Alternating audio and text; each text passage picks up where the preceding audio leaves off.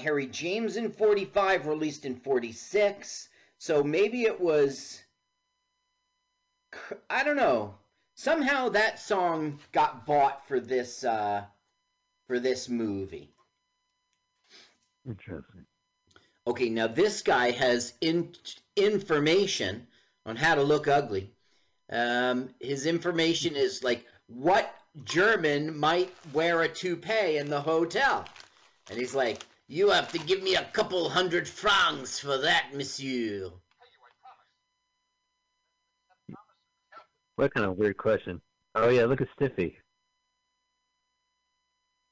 Boy, Oh, and Harpo's wearing a top. So here's one of my favorite scenes, probably my favorite scene uh, or segment. He needs money. You know, Pierre needs a couple hundred francs and he's broke. So Chico wants to come up with money. Uh, and the re- they, they see the maitre d. He goes, No, I'm not like that. Come on, you. He sees the maitre d get tipped Oh yeah, and give a table to someone. So he's like, if everybody tips us for tables, he goes, I got it a good idea.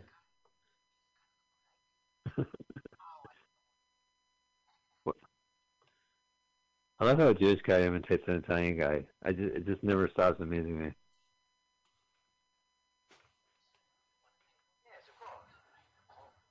Oh yeah, there you go. He was he's Jewish. He was Jewish. Yeah, but he's always like Chico, or you know, I'm Castanetti, or whatever his name is. Say.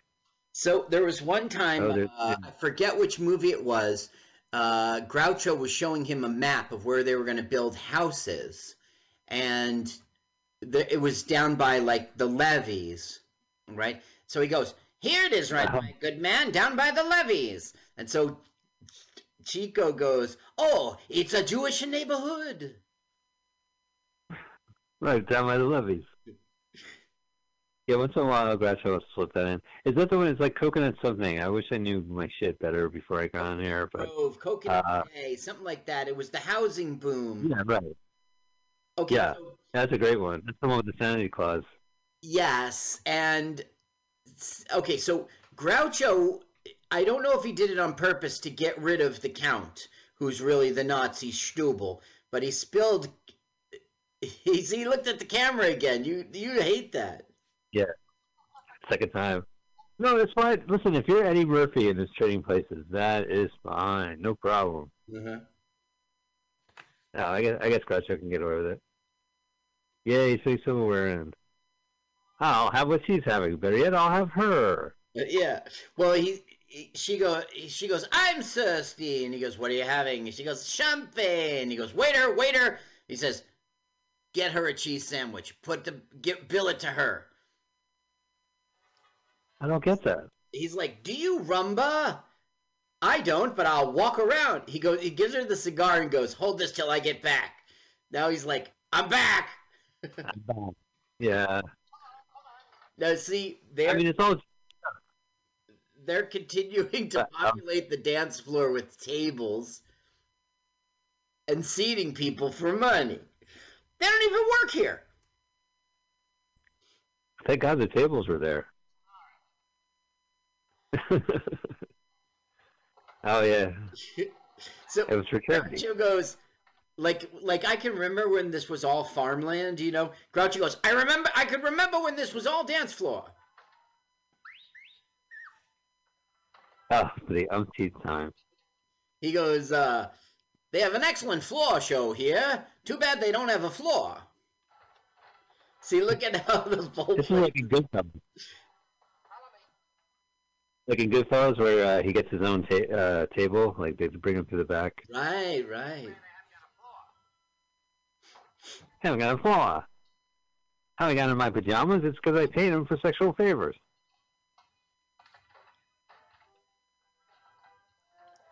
Look, only Groucho Oh, is Groucho. dancing.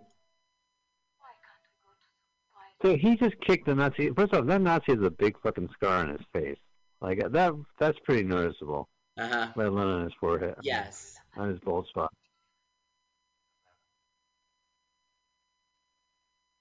He's known to be bold and has a scar on his face. So if you meet a guy with a toupee with a scar on his face, don't think, oh, hey, Chico, I noticed you were walking by a piano. Do you mind to play? Right, Not at all. exactly right, Mike. She, the guy's like, "Hey, I gotta make a phone call. Would you sit in for me?" Phone call. I'm calling Warner Brothers. I'm letting. I'm calling fucking Hum- Humphrey Bogart. Calling Sam. Watch how he throws the baton. Holy shit! He nearly hit the trumpet player. the trumpet player's like, "I'm gonna fucking kill you, Chico." Look at that hate. That stare he's giving. What's he playing? You know the song, um, "We'll roll out the barrel and we'll have a barrel of fun." That's what he's actually playing, but he doesn't really play that melody till the way end. Oh, I think I know the word. Roll out uh, the barrel. Make sure there's no monkeys in there. Yeah, barrel. If there are monkeys, Now look at his they finger. will get not sick. Yeah, I know. I love it. I love it. This, but And I love like what. is this is a typical Marx Brothers film. This there's nothing different here about this film except that they did it sort of like they just threw it together and did it last minute. But it's a it's your it's is everything the Marx Brothers promises you. I don't know why the Yeah. internet thinks it's so. You know, It gets lumped in. It gets lumped in like with all their later works or the crappy films, you know, which are kind of the same, one and the same. So, you know, hmm well, because I, I think Man of the Opera is probably my my favorite. I mean, I love Duck, Duck Soup's great. duck soup. Yeah, Yeah, Duck Soup's great. It's Flawless that movie. Oh, hey, look, his buddy's back. He's on the second piano. Look, So that was the second piano. The joke of this song is they're all bouncing together. Oh yeah. Come see Night in Casablanca. Chico has not one but two pianos. I'm gonna walk by two pianos. Are there two harps in this movie? Just the one harp. Yeah. I know why there There's a difference. of harps. I mean, they didn't want to, you know, I that would you did you don't want to harp on it. Well, you know, two of harps. There are two harps that beat as one. you too. Yeah. Two of harps. You know, you two. Two Wow, harps. Beat as you could see it in Chico's. flux. I don't know. You could see the money like Chico's gonna make in his eyes. He's like, I just gotta do this number, Yeah, and my debts are paid. that's right. Done. Yeah. Okay, so Beatrice Oh. said, "Why can't we be alone?" And he goes, "If I didn't know the sound of your voice, I would swear that I said that." so she goes, meet, "Meet me on the corner of La Rue, blah blah, and La Rue." Right, so that's where Groucho went off Mhm. to That says dirty. Rue Lafayette. These guys are like, So oh yeah, comes- Rubin Street. look, he's all fucked Wow. because he got tried to get somebody. A car tried to hit him. You know, he's a fucking meth cooker. Is what happened. His lab blew up. Makes sense. That's why I talk a million miles an hour. Yeah, I'm covered in it. He goes, But wait, because they've been. he goes, a, a car tried to hit me. Then it tried to hit me again. Then I went up a, a palm tree and it hit the palm tree. You know, it's like, Yeah. Well, that must be a bad ride. Oh, so they were trying to kill Groucho. yes, they were. He's the manager. They're always trying to kill the manager so Stubel can become the manager. And we don't know why, but I'll just ruin it for you. The, the treasure is hidden in the hotel. And the manager, of course, No have access to everything. Now, how many movies did they did in a fucking hotel? Right? There was uh, room service. There was Coconut Grove. There was this one. I really don't know, but it's a very familiar setting for them. Now, Harpo is overhearing that they're going to try to kill Kornblow, which is Groucho, the manager. They're going to try to kill him. Well, have you ever seen uh, Rob Zombie's uh, Devil Rejects Nope. or uh, House of a Thousand Corpses? No. It has this like murder.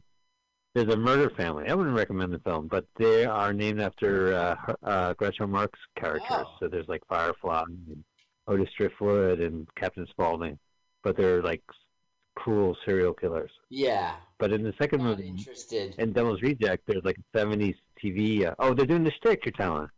Yeah, it's the charades. It's true.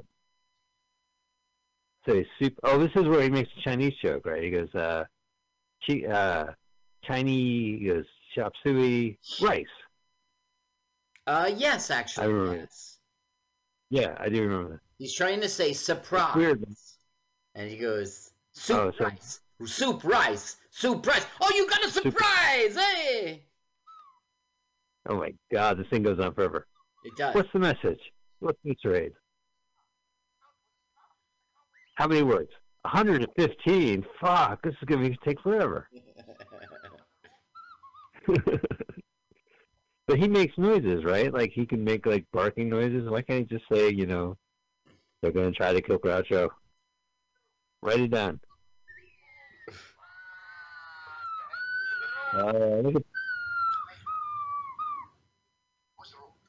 all my debts will be wiped away after this bit. yeah, that's right. All they gotta do is ask you who's a room, and then pay my debts. Hey! Yeah. Third base. Sorry, I wasn't listening. It makes him say. I don't know who. Starts Who? twist. Every dollar of it. B twist. B twist. B twist. B twist. B twist. Oh my god. There's the dog sounds. This is more Pekingese. dog leg. Pekingese. Oh, Pekingese. I was gonna say dog leg, like it was a golf. Wait. Okay, for two hundred thousand dollars. We're on the final one. Is that your final answer? yeah, we need like Rob Lowe to host this. Oh, I'm so sorry. The flower. It's a smack.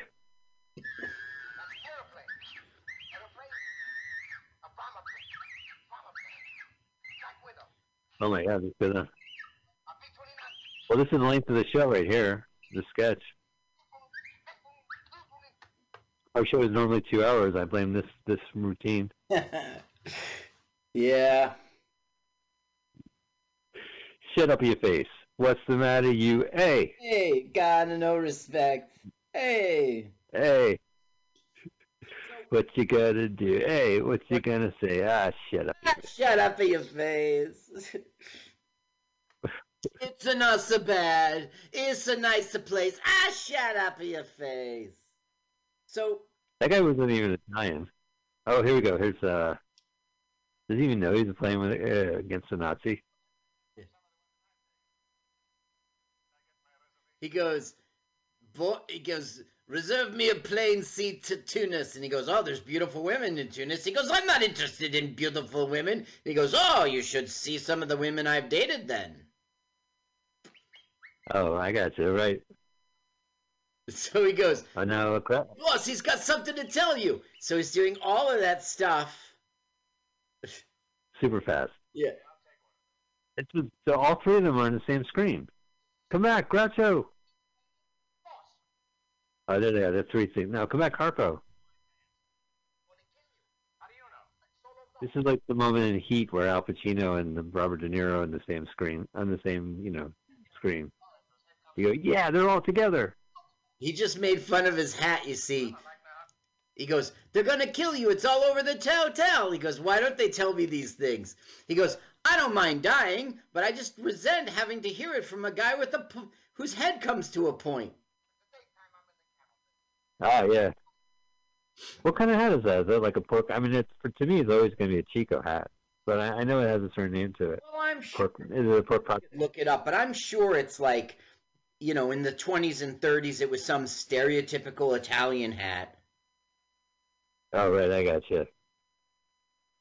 I wear it every night in vaudeville. People loved it. Ooh, look at that wife. Uh, you know Harpo's gonna eat that fucking candle.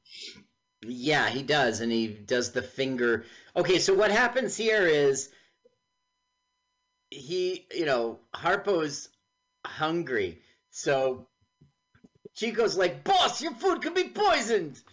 You need a guinea pig." He goes, "I'm gonna eat my steak. Right. You can have the guinea pig." Well, the guinea pig could go down south. Oh, why would you go down south?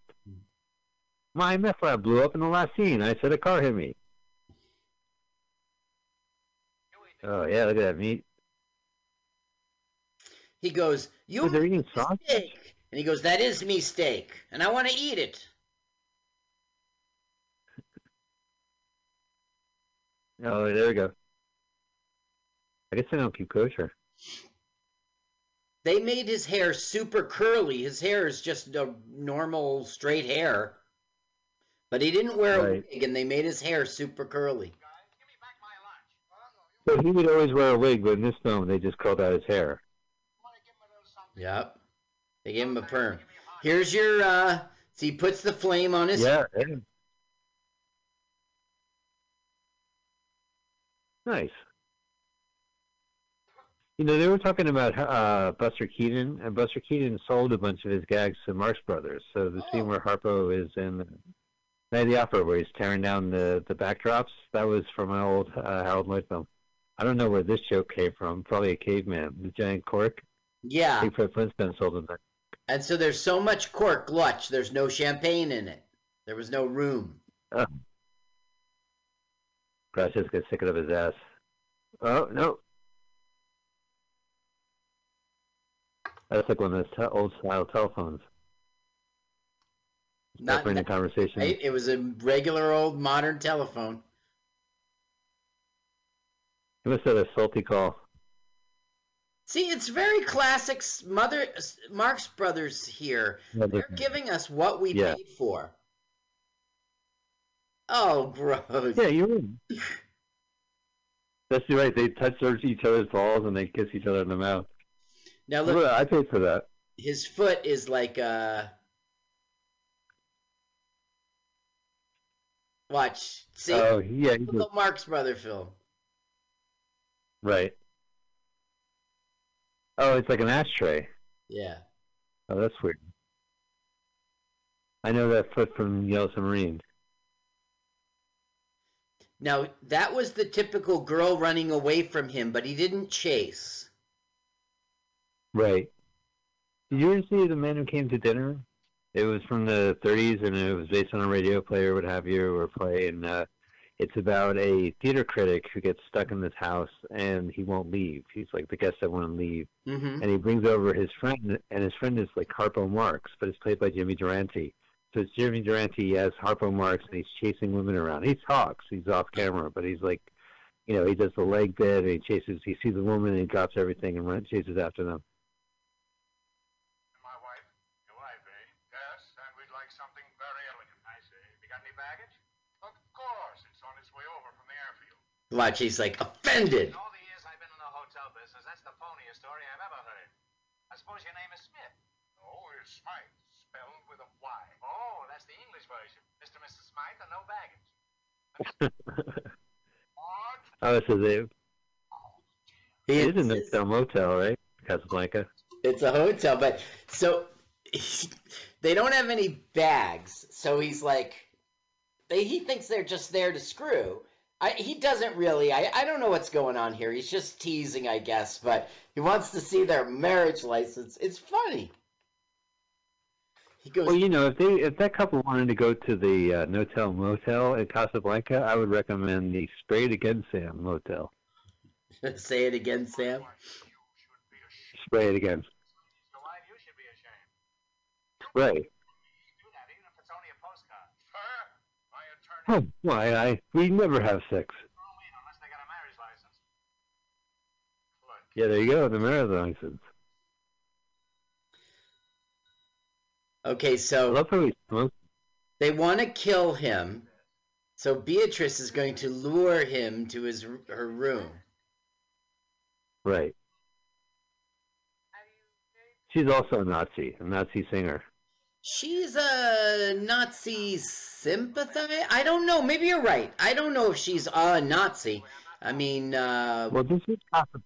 You know, sides can be reversed. It's not- just like- party were they? I mean, they weren't soldiers. I don't know. I never, I never saw Casablanca. I saw Casablanca like years ago. Let's put it that way. Mike, that's nuts. You've got to see it.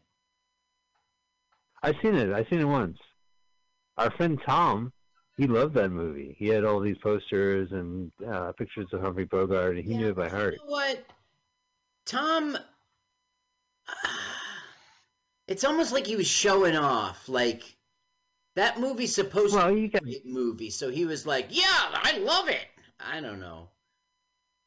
yeah, but also, I mean, how old was he? He was, he was pretty young. I mean, we were in our Yes, uh, right. we were teenagers, so you know, we all had our passions. I thought, uh, I don't know, I don't know what I thought I liked. I liked Abbie Hoffman. I thought he was kind of a cool guy. hmm Okay, so the Movie-wise, I don't know. between the fifth and sixth floor, so he can't go to Beatrice's room because he's stuck. So he says, Oh no! "You go out there and get help." So Don't you think it's ironic? that He, discovery. oh, so he's gonna find the loot, I guess, the loot crate. Oh, there it is, the loot crate entrance. Right. In video games you can you can there's something called loot crates that you pay for with real money and it, it's a gambling game where it offers you like a rare weapon could offer you hey there it is Treasure. called bob babbitt and, and uh, Now we'll what, did you ever see that george Shadow. Clooney movie where it's we'll see the shadow of one of the cast members soon. One of the off-screen people. oh like by accident Yeah. Ooh real gold that must have cost him a lot to, to this scene just to do the set, right? We Uh, thought um, we thought buying 1936 magazines for um, Little Miss Marker was a lot of money. That was hard. yeah this is too much of it is. Hey they, he found a harp? Uh-oh. Another harp two harps? Is it harpsichordist he's killing it you know i love harpo. This is great. It's the thing is, is like you know you've seen all the other movies so many times but you don't really see this one as much.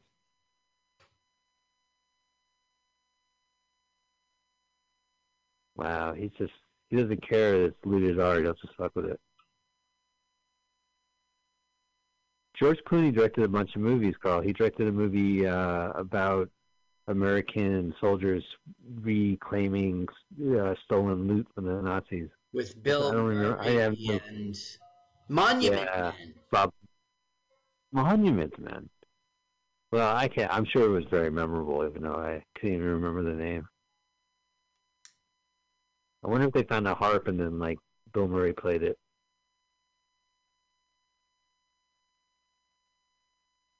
Why you gotta be so rude? Don't you know I'm human too?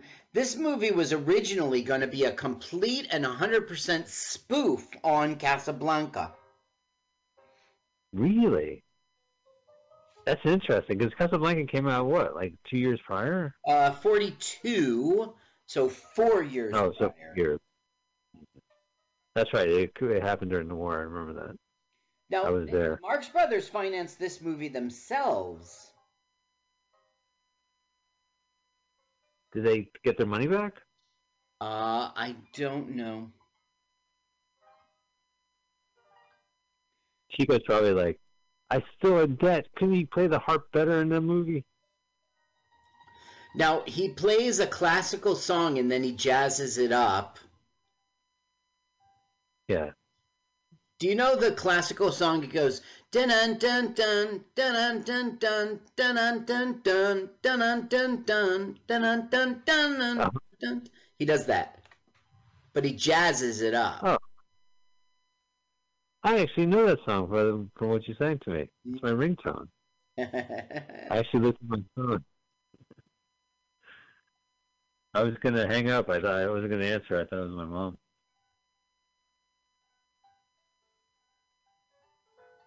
There you go. Yeah.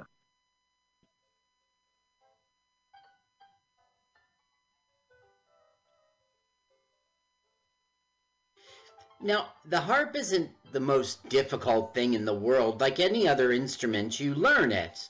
Um, but he is very talented, you know. Um, the harp is right. sort of like if you had a piano, the guts of a piano standing up straight. So each note is, each string is its own note. You know, he's very talented. It's people look at the harp and they're like, "Oh, I could never do that." You can. There, it's even color coordinated. You know, uh, if you took harp lessons, you could get it. But uh, he's very good. Well, I think it's like you can like. It's not like you could walk into like the Guitar Center and put down a, a layaway plan for a harp. You know, either you have a harp or you don't have a harp. right.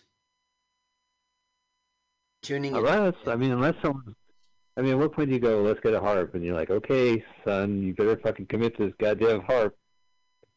Otherwise, I got to put it in the closet with the piano and the uh, uh, the theremin. Look, I don't want to play harp anymore. I want to play theremin. theremin's Oh, great. That's spooky sounding. I own a theremin. I never turned it on. really? Yeah. Oh, Carl, can I tell you a really funny story? okay. Years ago at a movie theater that closed, but there was a documentary in the 90s called Theremin. And it was about the theremin and talked about Lost Weekend and talked about all the science fiction movies it, it, and talks about the guy and the, his, the weird history of this guy and with the Russians. And uh, the movie theater had promised a live theremin player called, I think it was like Nickelback Theater or something like that Okay. but this man was going to play the Merman afterwards. So this whole movie on spools, and everyone was like really enchanted by the whole like mystique of the the creator and the music and the the pop culture influence. And at the end of the movie, this guy comes in and with his theremin, he puts it right in front of the screen. Within 30 seconds of playing, half the audience has left. Like Really? the guy was like, wow, wow, wow, wow. Yeah, like the whole audience left. Like they were so psyched at hearing about this this musical instrument, and then when the guy actually played it, everyone just walked out. That Like he was doing like noise type of stuff, but I I, I watched the whole thing. I liked it.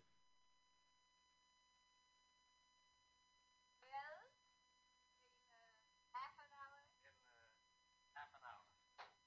This time I'll walk on. Oh boy, this time I'll walk. yeah. I'll climb up the stairs. Now, Chico knows because Harpo told him they're trying to kill him. So this whole segment, Chico will interrupt and cause trouble, trying to be his bodyguard, you know. So All right. the ruse is uh, Heinrich is going to come, you know, the Count is going to come through the door and find Groucho and pretend to be jealous fiance and kill him. And then they'll say it was self defense or some such thing. So he keeps showing up, but they've changed rooms. And where's Chico? Chico? He's gonna, he's gonna show up right. Yeah, he's going to Yeah. knock on the door and stuff like that. So he'll be like, yeah. So uh, let's have sex. Okay. Knock, knock, knock. Hey, uh, I'm here to have sex. Oh, there's the Pekingese, Right. or as I like to say, what? You got a Pekingese? Oh, yeah. See, he goes, uh, boss, Who is it? Boss, you got a woman in there? you got a girl in there. Yeah, right. You don't. You have to get you out. Let me in.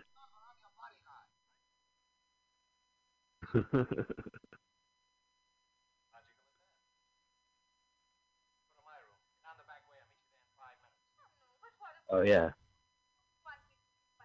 So he would always play against like Margaret Dumont, like the upper crust woman, like who's Oh, just yeah. you know he would kind of. But she was never a Nazi sympathizer. No, she was always just the, oh my goodness, lady, you know, the Yeah.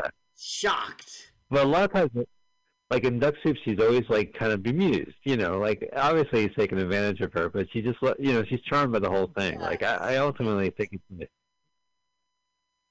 But this one is like, you know, I guess in Casablanca in the movie, like the there's no really good guy or bad guy. It's kind of blurred, so that maybe that's why. What in this film? The comedy dynamic. Really good and Well, bad in, in the actual Casablanca. Oh, uh, no, there is actual good and bad guys, right? Um, I don't know. I saw it once. I saw it in film class. Okay, I audited so- a film class and watched it. uh, Ig- Ig- Ingrid Bergman is trying to help her husband who's helping the cause of the war. Okay? So, in a sense, he's a bad guy to Sam. But at the same time, Sam overcomes his own personal. Uh, I- I don't know what the word is, to go for the greater good. So the guy's not an enemy in the end. So it is complicated, Ah. isn't it? Yeah, I guess it is. After all, I'm a man and you're a woman. Can't think of a better arrangement. Oh my god. What a horn dog. Well, let's pick up where we left off in your room. Let's live for the moment. Well, Hey, boss, you got a girl in there. my sister. I'll never leave her. I'm mad about him. Yeah, I tell you, at the worst time, Chico's always knocked at the door. Hey, did we get paid up front for this movie? Chico, not now. this movie was about money. As a matter of fact, I don't know who offered him, but Harpo was offered 50 grand. Remember, in 1946 money, so that would be about a half a million dollars to utter the single word murder in this film. Presumably to add publicity value to the film, having him speak only the only time on screen. Harpo declined the offer and never spoke publicly until a concert one year before his death. Well, he he he had a famous uh, there's a famous book called Harpo Speaks, written by his son, uh, that that kind of paints like a very yeah, a very nice portrait of his of his father, and uh, a lot of people kind of learned about Harpo that way, you know. And there's also the Groucho letters, which I never read, but I read the Harpo book years ago. And uh, there's always like there's always cool film books with the Har- with the Marx Brothers, you know, always like black and white photos or just like the original title cards, and then kind of vaudeville photos and stuff like that. Like, if you dig around a used bookstore, I'm sure you're gonna find like some out of print Marx Brothers book, scripts, Wyatt Duck, Right. you That's good that Mark what an ass! I mean, was known. I saw some footage of him with his family, and he was super old, like 70 or something, and he was still funny. Yeah. Oh yeah, I mean, uh, they all kind of held up pretty well. Yeah. I guess except for Zeppo. Were you a fan of Zeppo? Like when there was the four Marx Brothers? Straight man. He would always have the romance. Like the, whoever, whatever girl he was courting would always last her at the end. Right, and he'd be a beautiful singer. So Harpo found five bucks, right? So the count will have none of Yeah. that. If you're doing number five, I'm not. He goes, Bleh. So Harpo will win. So He is such an anarchist. now he'll let it ride and he'll win again. And he'll let it ride and he'll win again. Nice.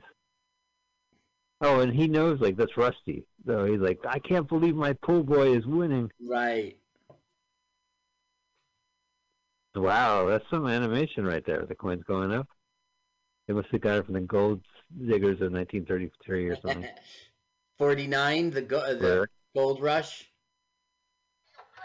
Yeah, I guess no. There was a it was a Busby Berkeley kind of a musical uh, review, and it was uh, basically various song numbers and skits, and it came out in '33, so they called it the Gold Diggers of '33. Oh, It oh. was, it's a cool movie. I think it was 33, but they it was named after the year of its release, like as if it was a vaudeville show where they say, you know, 39's greatest uh, show, the 39 review. Sounds fun. Never heard of it. Break the bank. Not a viral. You know what sounds terrible? The Gold Diggers of 2020. That is one year I do not want to relive. I would like to get a gold digger. I mean, there's no gold, but Oh yeah. What a sucker. Yeah, you have to get the gold first. Five. Hey. So he's the manager of the hotel. So he goes up and he goes, "Oh, we have gambling here," you know, like all surprised. And he goes, "Sir, if he, you know, the limit is too high. If he wins, he will break the bank." And he goes, "The- "Well, you know the odds of someone hitting five again. There's no way he's going to do that." And they say, "I've seen Okay. so he goes, "What? Not if I roll the wheel." So M- Groucho himself threw the ball, and now the count is convincing the cop and the mayor of the town that it was a setup. They're in it together. Interesting. But they weren't. No, it was luck. Yeah. Uh, You know, Carl, there's a comic book that just that came out recently, which took a script that Salvador Dali wrote. He was going to make a movie with the Marx Brothers. It was like Really? uh, giraffe something. Yeah. So this guy took the script and took some historical notes, and he just kind of made a graphic novel of it. And it, and it stars the Marx Brothers, and it has Salvador Dali in it, and it's it's interesting. Yeah, for sure. Okay, now we have our. Act Three setup. Okay. Okay. they've been thrown into jail okay? And beatrice is going to overhear that the count is taking the he's been now uh he's become the hotel manager so he's going to take the nazi loot and run away and they're going to leave beatrice behind. So beatrice sort of like changes sides um calls the cops on him and stuff You go Beatrice. Meanwhile, Pierre is going to get flown to uh, France by plane and tried by a military court for, I don't know, taking the treasure and crashing his plane. I'm not sure for what. So he's a bad guy in this. What? Look at oh. Oh, sorry, I was distracted by Harpo's antics in the background. you didn't say he was the bad guy. He's the good guy, you see? And, like, this is the Act 3 setup. Everything's down on its luck. He's going to get tried by a military tribunal. But now they find Oh, out boy. Harpo knows where the treasure is. Yeah. Ground basement. Treasure. Next floor basement. Men's outerwear. Treasure. Be quiet. We'll never escape if you go. Be quiet. It'll never escape if you keep on yelling. There you go. Oh, they can let her out too. Come on, come on, Dorothy from Wizard of Oz. Next Number- floor, houseware, formal wear, treasure, Nazi loot. Nazi loot. Wow, they got a lot of crap. Is hearing she's going to be on the outs. So she's pretending she's horrible acting. She's pretending she's calling. you think they? You think uh, Archie Mayo, the director, is behind uh, the, the off camera? Uh, hello. Thanks, Archie. You're right. What kind of white name is that? Archibald Mayonnaise. Archibald L. Mayonnaise. and um, Archie L. by Joseph Fields and Ronald Kibble, Kibbee. Uh, Ronald Kibbee, Kibbee. wrote for Groucho Marx. Um, he was in the Air Force in World War II, and after the you know his military service, he co-wrote this movie. Um, this is Like almost immediately after he got out. Because this is 1946, right? So the war just ended, and uh, Just ended, yes.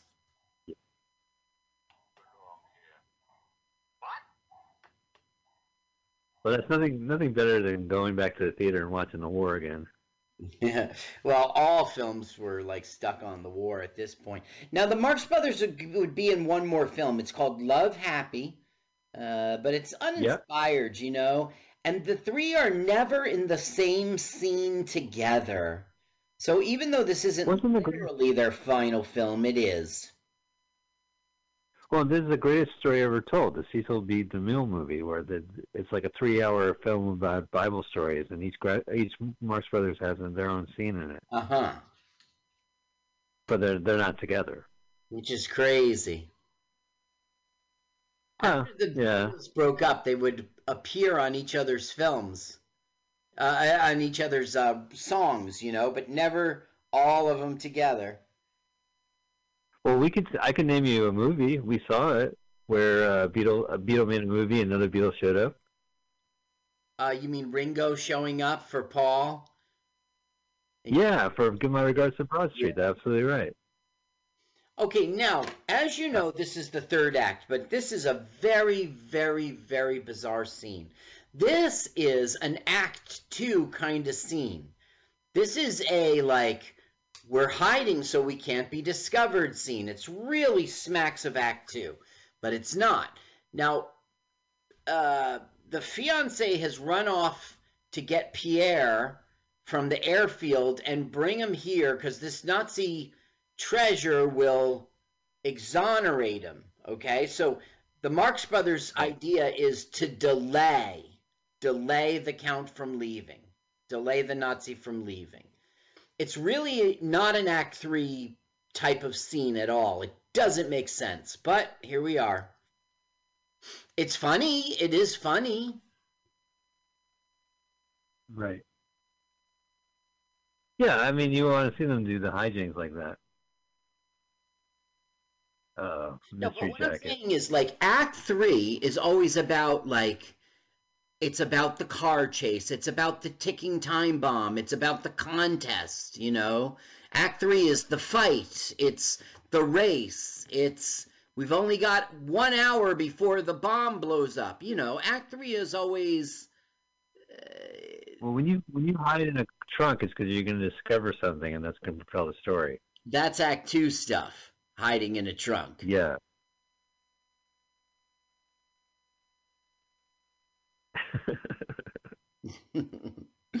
Harpo causing chaos.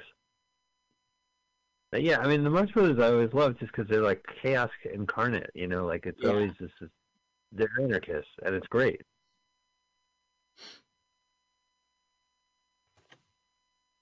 And uh, fucking Bugs Bunny ripped off their act and made an empire. Bugs Bunny. I would ripped their Warner act off their act. You know, he's like he's like Groucho and Chico and uh, Harpo all mixed in one. He's he has that kind of Well, he's you know. Groucho banter. Yeah. He could he kind of scams people like Chico, and he bends the rules like Harpo. You know, when it comes to props and stuff, hmm physics.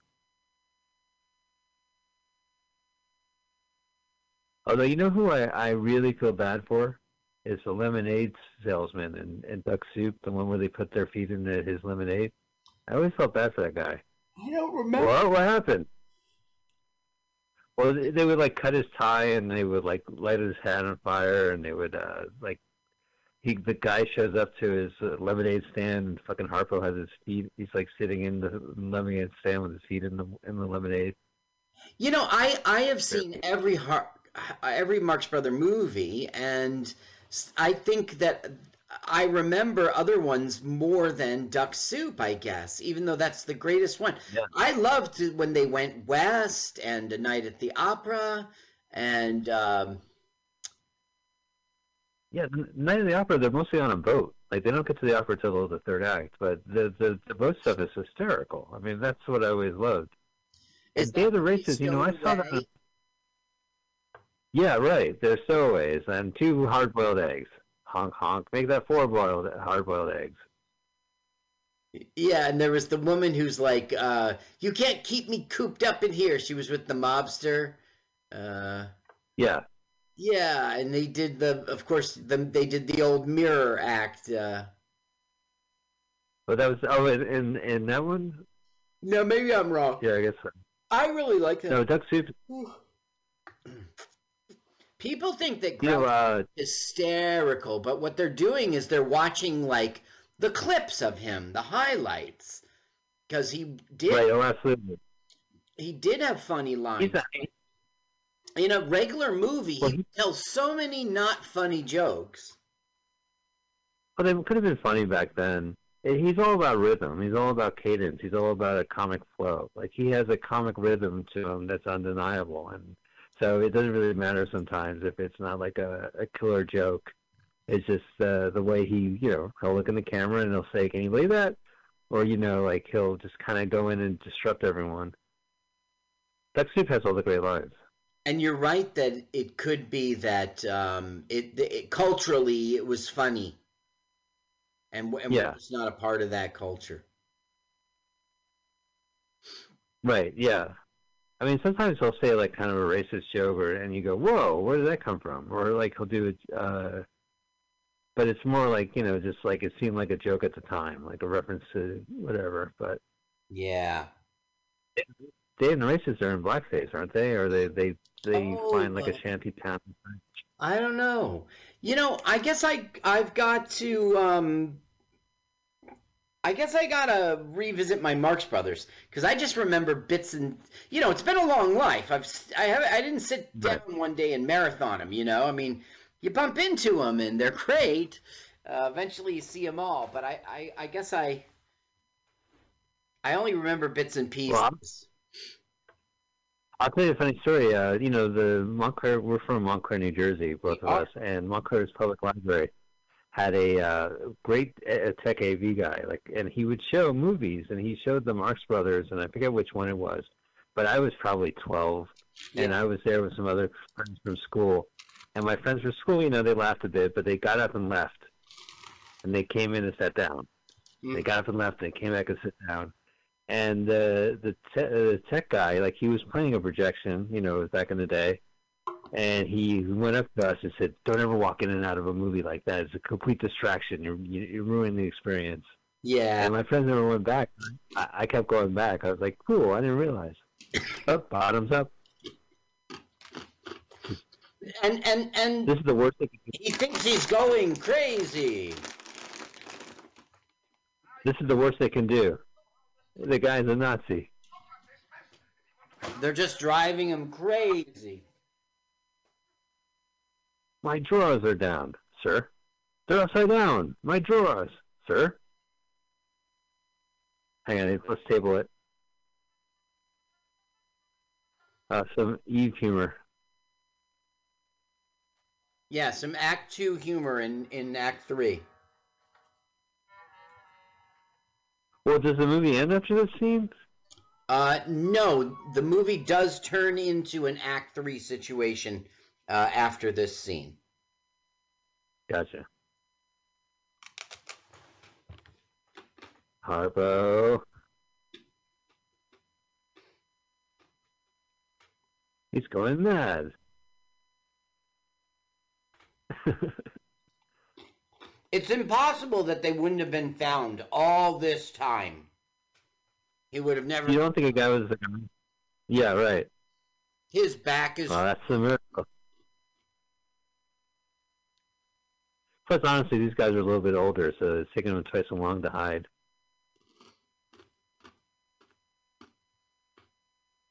Oh, there's all the treasure. Oh, I was hoping for booze when they said they had Royal Crown. King me. okay, Oh, there now we're acting. he found his horn. All right. Now we're Hey, come on, the boss. all about a chase to the plane. Right, but that wasn't that the end of Casablanca. They had to get on that plane. Mm-hmm. Oh, those poor old men. At the end of Casablanca, he says like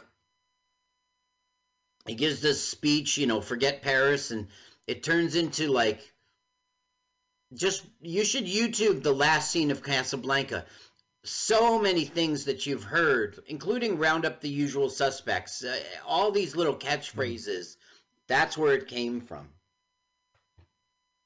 Yeah, I mean, I've seen it parodied. You know, it was one of those pop culture references that I I knew as a reference more than the actual thing. So I knew all the parodies of Casablanca and uh, all the like references and the looks and you know like. Uh, but I just never really. I saw the movie once, and my friend had a film class, and I went to see uh, the movie with her. That was it. That was like 30 years ago. Wow. But you know, it's also like you know, eat your spinach type of thing. Like if you haven't seen Citizen Kane, like why bother? That was You a know? great film. You're right. You Casablanca? need to see that film. You need to see Casablanca. Casablanca. There's many films that are need must see. Do not see a night in Citizen Kane. It's a Marx Brothers movie. not see. Do not see. Do not see. Oh yeah, I used to love to play that game Nazi, and we used to love to play triple Nazi. oh yeah. You would yell Nazi. Great. We'd roll the dice. Yeah, Nazi.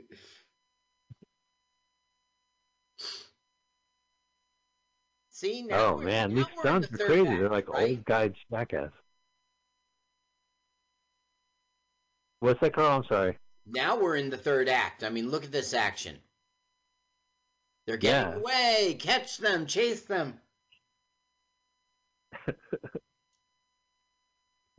All right, they found the truck. Sorry, brothers only. Well, that's right. They Wow, kicked look at Chico.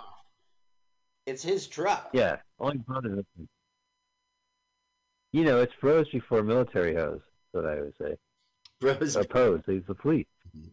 Bros mm-hmm. before po po. bros before popo. popos. Yeah.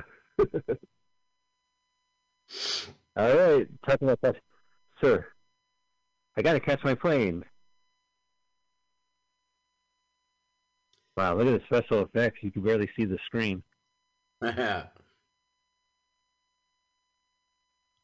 Although this must be crazy, having a truck drive alongside a plane. Now this is in a studio. right. This seems like uh, I'm watching Indiana Jones 4, right? Where it's the Crystal Skull, where it's like, whatever, you're gonna survive it.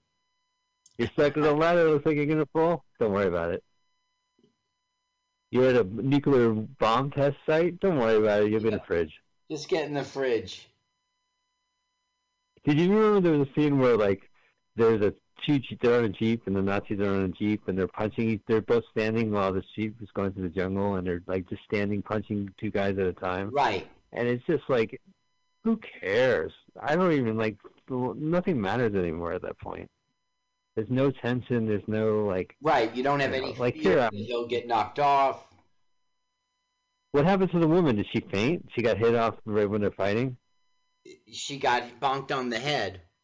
They both did. Uh, it misses it. Do you ever see the Thin Man? At one point, the husband uh, punches the, his wife in the face so she'll pass out and not be endangered during when a intruder shows up. Really? I have seen Thin Man movies. I did. I don't remember that one. The first one's a little harsh, but yeah, that's what he did. It was delightful. Uh, look at him. I'm making a ladder joke. Right. I'm sorry, I would I would not enter a plane that would have me as a member.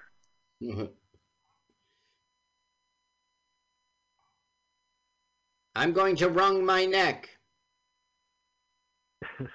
yeah. So On they the other hand, knock out the pilot, and then they realize Yeah. we got no pilot. Oh yeah, oh whistle.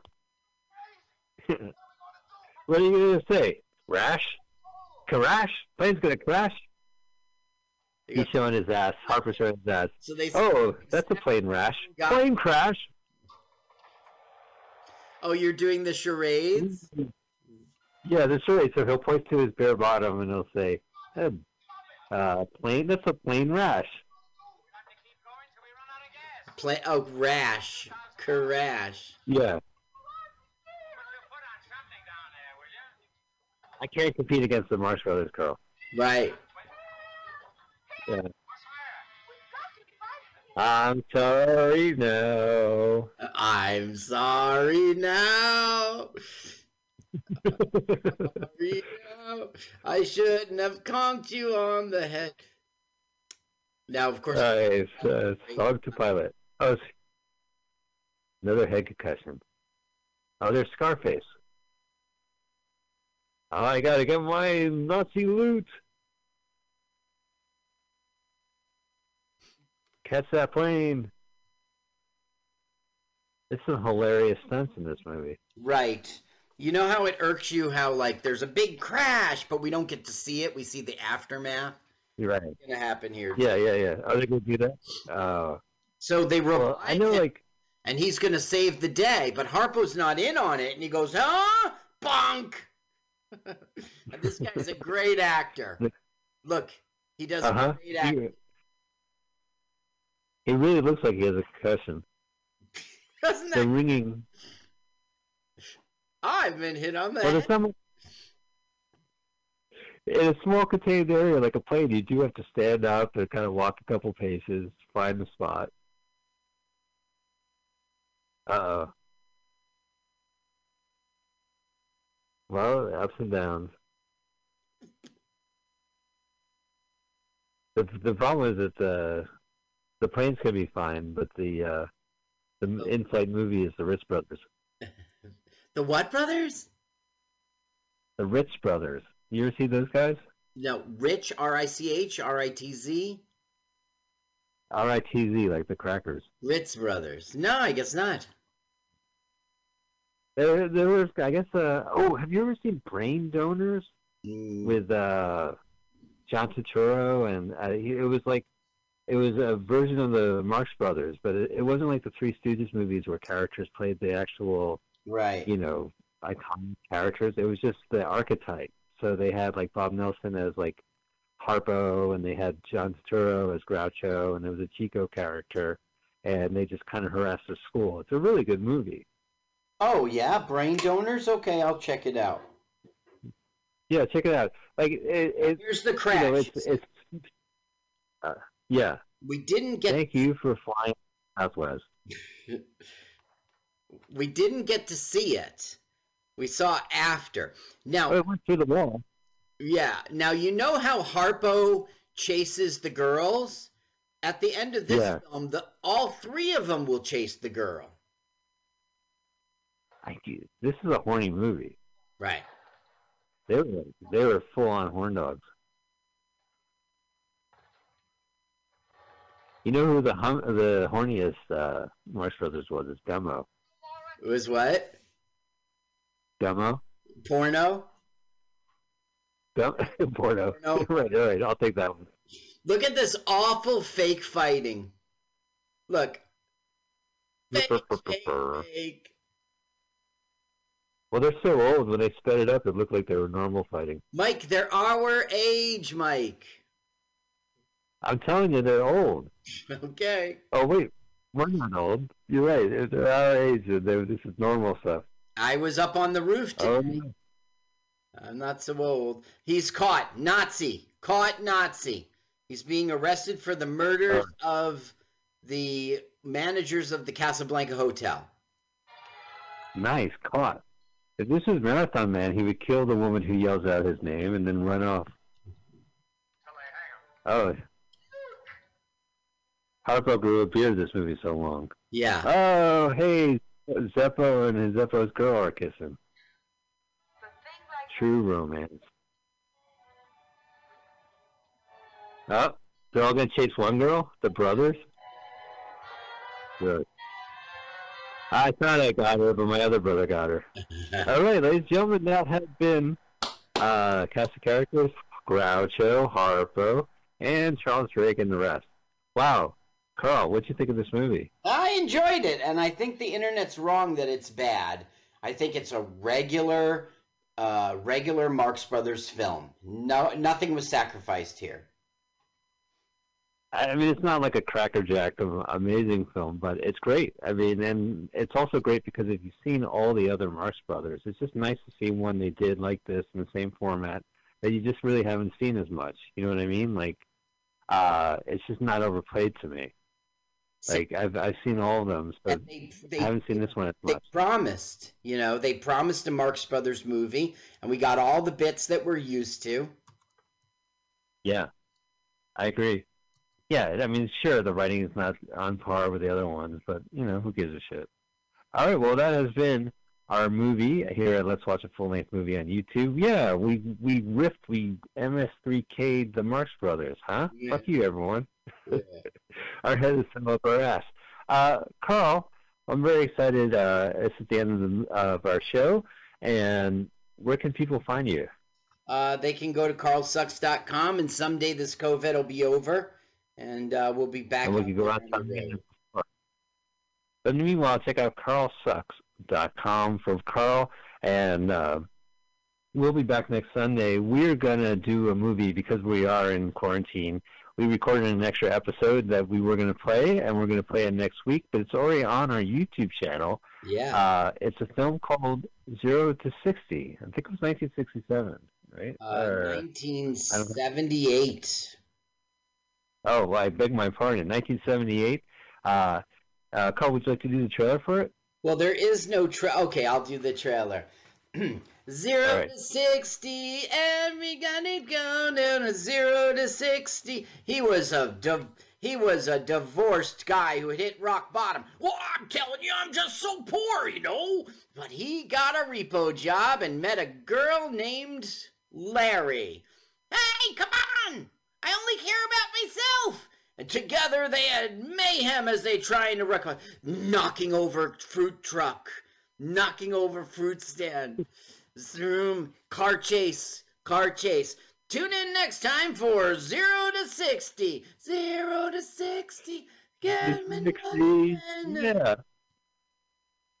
I love it. Well, that's the trailer to Zero to 60. Uh, if you can't wait, just go to our YouTube channel. Carl's already synced up this episode to the movie, and you can experience it as an audiovisual treat. Otherwise, check us out next Sunday here on MutinyRadio.fm on Sunday at 2 p.m. or on our podcast, where you can find it as L-W-A-F-L-M-O-Y-T. We would love for you to subscribe and not listen. We just need the subscribers. No, no, Everyone, thank you so much. Uh, listen, you have to listen. Oh yeah, you should listen. Oh right, yeah, you gotta listen, otherwise it will clock in. I think. Uh, no, because we love you, and we're glad you're listening. Thank you, Carl. What a great show. This was a great episode. We actually successfully, I guess, uh, tried to make fun of a funnier movie. Right. So, uh, yeah. And we will see everyone next week. Thank you, Pam Benjamin and Mutiny Radio, and uh, thanks everyone. What, did I miss anything? Uh, thank you, Mike. Thank you, audience. See you next oh, time. Yeah.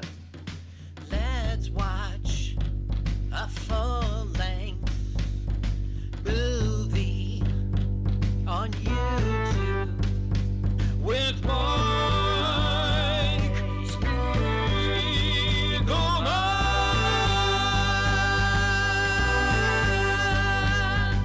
Hi, this is Carl.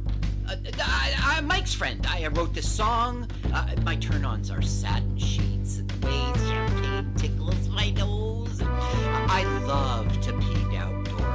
Listen, you should follow me on Twitter. It's Jokes to Carl, the French duh, not the oh, oh duh. Let's watch a full length movie on YouTube with more.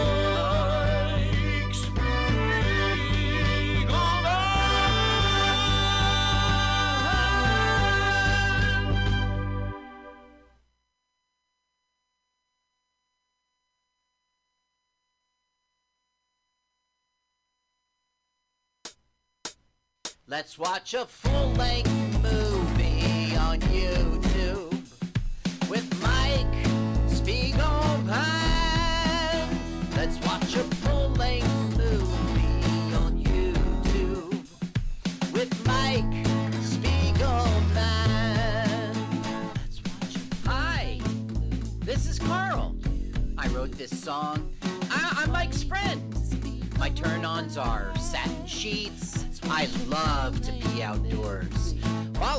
Twitter.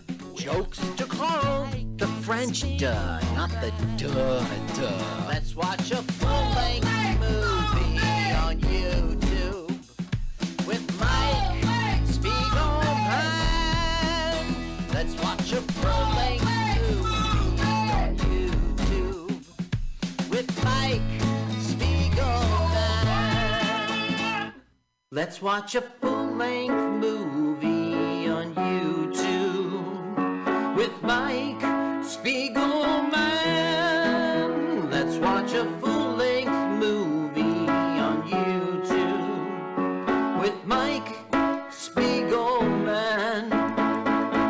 LWAFLMOYT. That's the name of the show. It stands for Let's Watch a Full Length Movie on YouTube with Mike Spiegelman and Carl.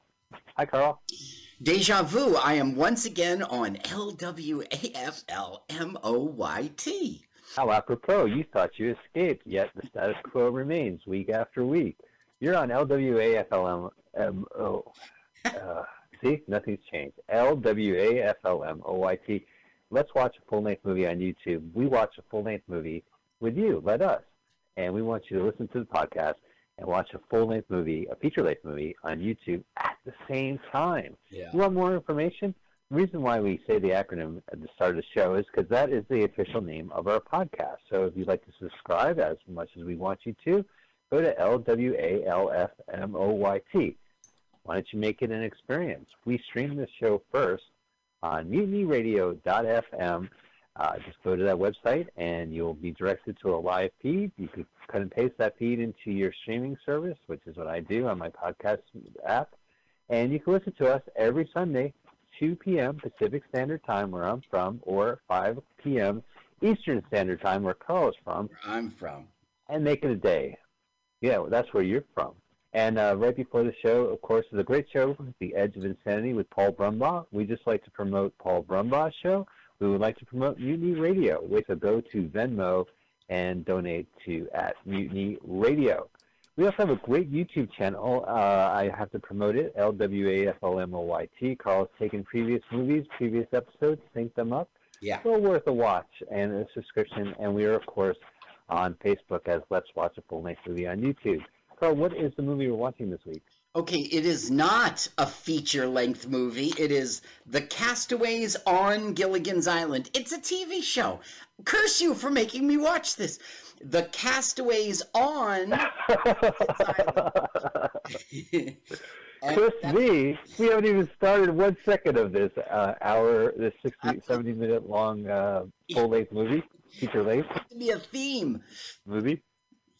Uh, the channel we like is Mash Fan 72, all one word. So it's you put in your YouTube search Right. the engine the Castaways on Gilligan's Island. It's 1979. You don't have to Okay. put that in, and it's Mash Fan 72. Hit the pause. By the way, we hate all MASH fans. That show's way overrated. oh, do you think that's what they mean? 72? Probably. Yeah. He was born in 72. His parents made him watch uh, Gen X television, and he's a confused guy. oh, by the way, this this uh, television show, this movie is based on a television show. Uh, I just played the. I just went to the link. So you know what? I'll, I'll save the speech, but go ahead. Type in the Castaways on Gilligan's Island movie, and you'll get to Mashman 72's page. Click the link, hit pause, move the timer back to zero zero zero, which is I am trying to do here in real time at the Mutiny Radio Studios. Right. And once you are ready, we are going to count down, and at the same time, we're going to hit play and we'll experience the castaways on Gilligan's Island at the same time. Uh, so, without further ado, to kick off our countdown, we please welcome the Paul Brumbots. All right, so let's get this started. I am. I am ready. It was a live show. We're very excited to have Paul here as our countdown gentleman. Let's get ready to brumba. Ladies and gentlemen, uh, let's get ready to rumble! Okay, so, let's get ready to Brumba. And now, what you've all been waiting for, Master of the Descending Numerals. The Countdown King himself. Would you please welcome, Mr. Paul Brumba? All right, guys, you know the drill. Put that finger right over that triangle and do it in three, two, one, go. TV show, not a movie. Show. So this is the same original 60s uh, intro, but Yeah. this is the 79 movie. You see how young they look right But he's, but he's older now. Right. Oh, so this is the original. Uh, but the original cast is not in this TV movie, right? There's one got replaced.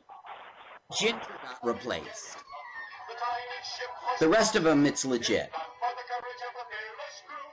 The rest were like, the money's fine. The money's fine. I'll take it. But like Russell Johnson's being asked to reprise any 50s sci-fi movies. Here they are. There's the true star, the fucking asshole boat that killed them all. So he's older now. Bob Denver, Alan Hale, no longer a junior. Jim Backus, the greatest actor ever. Natalie Schafer, the professor's wife. Ooh, also introducing Judith Baldwin as the replacement. Russell Johnson, and good old Dawn Wells, who probably has the best head on her shoulders from the Castaways on Gilligan's Yeah, Island. yeah, she does. Now you let. So this TV show was on during the '60s on CBS, but the popularity of the syndication for the next two decades, uh, they started doing new projects on other networks. So this is a there was a cartoon show on NBC. There was a Mhm. Gilligan's Planet as well. There was like a '70s cartoon and an '80s cartoon, and then they started making TV movies. Well, you know this, Carl. I made you watch this and research this. Yeah, that's right, and you're nailing it. Um, and what's interesting to me is that this was a show on CBS, and what we're watching right now is on NBC. I bet you there was some scandal, like, you know, no way are we doing Gilligan's Island again. Fine, I'll go to NBC. Will you just do that then? This is our generation's Breaking Bad spinoff on Netflix. Uh, you know, they're like, why don't you show it on AMC first? No, no, just that important story about Jesse has to be aired on on Netflix. So important. It's so important to add 90 more minutes of fucking Breaking Bad. Thank I you, Netflix. I enjoyed that, but but you're right. It was unnecessary. I enjoyed it just because it was nostalgic. Is that the word? It's a little too young to be nostalgic, but uh, Yeah, uh, back when the time that show was still on the air. I mean, it was all well acted and well done, but uh, it's just whatever. I don't. It's Netflix is so disposable. I've discovered in in uh, in quarantine where you go, whoa, there's a new Will Ferrell movie. All right, I'm gonna watch it. I watched it. Now I don't have to ever think about it ever again. yeah, And you know what I mean? Like, quality level. But guess, check this out, Mike. This is pretty cool. Uh, my sons are into Breaking Bad. The littlest one, just because the older ones are, they they don't even you know understand it. But uh, by the way, full disclosure: one is twenty and one is eighteen. Okay, I'm not raising uh, seven year olds watching uh, you know. Uh, crystal meth shows. Okay, so they insist saying go to the movie theater and watch this. This was we saw this in New York in Yonkers on the silver screen. Breaking Bad. Yeah. Well, I mean, this new what was the new one? El Camino, is that what it's called? Yeah, right. El Camino. All right, we're missing the movie. We're Which missing the is- movie. Now, what's happening here is they had a tropical storm from the last reunion show. It washed them back onto the island, but now the hurricane made all of the fresh water salt water. Uh, so they have no water to drink, so they're trying to figure a way to dig wells. Right. Oh, Dunwells. Oh no, he sits on the golf club. Now, listen, I got to tell you, all this whole stuff, it's not funny. It's not funny. Uh, the, the professor getting, uh, you know, the skipper getting bonked in the head, Gilligan saying stupid stuff. Now, the professor's Are you saying that you thought it was funny? no, it was not. Yeah, go ahead. The professor's got the radio fixed, and now they're learning that they're calling off the search for the Minnow 2 because uh, they're, you know, they just think the castaways are dead. Ho, ho. Oh, that's a bummer way to start the, the worst morning show ever. now Gilligan is the one that got them shipwrecked a second time, of course. So they're all giving him shit right now.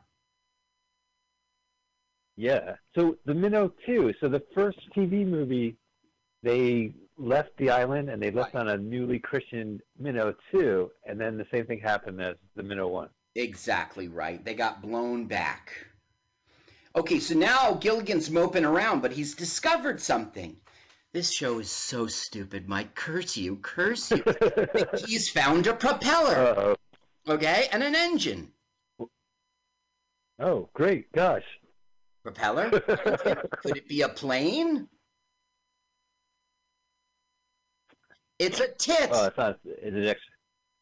Ooh, I thought it'd be something extraordinary, but it's just a plane. The tit. Now, Wow. how did they not find this three years on the island, you know? Well, no, no, no. It landed the three hours trip to take to go back to civilization. on the Minnow too. That uh, during that time span, the well, I guess you're right. Yeah, three seasons. They never knew there was a fucking plane on the island. Right. It was. He's right now. The professor's like it was overgrown by the jungle.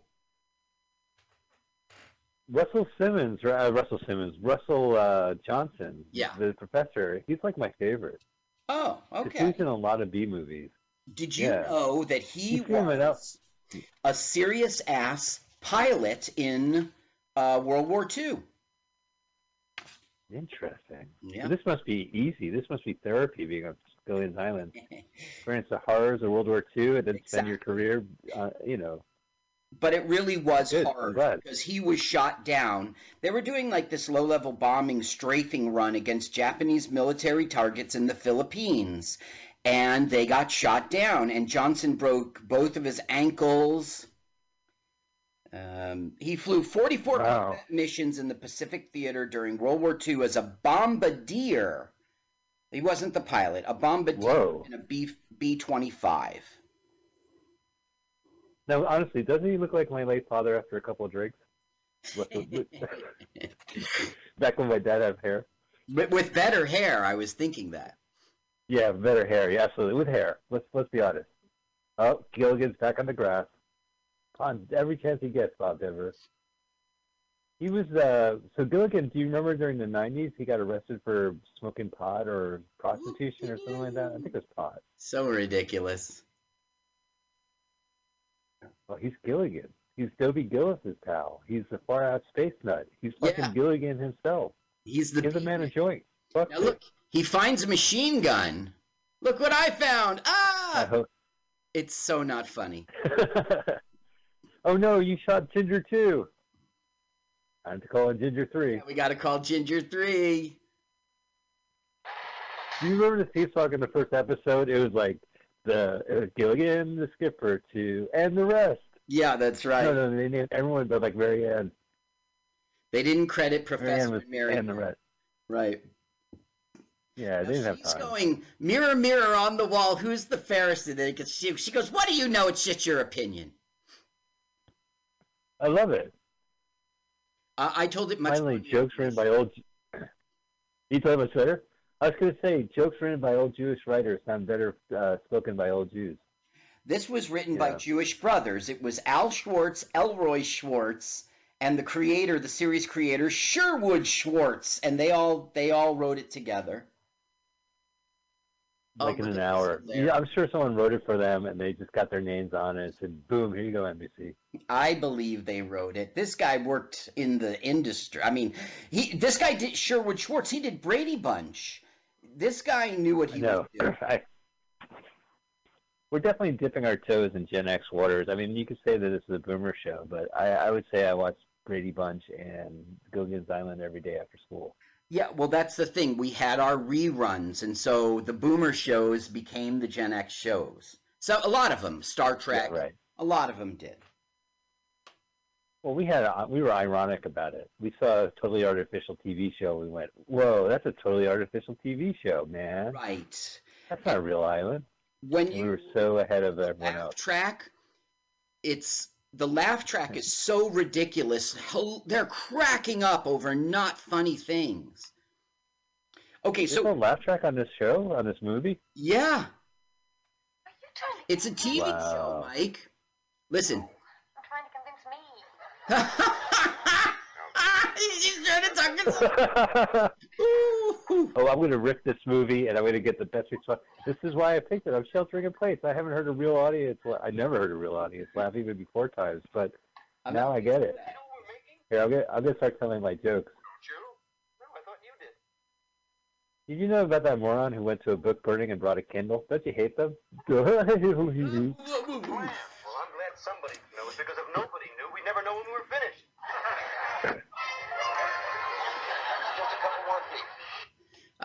I, I'm going to do that too. I can't. That's Tell my jokes over this Yeah. track. okay. You got time to right call, but go ahead by all means. Okay, so I'm gonna wait. So they're gonna hoist on a pulley the one of the wings, and they're gonna try to reattach it.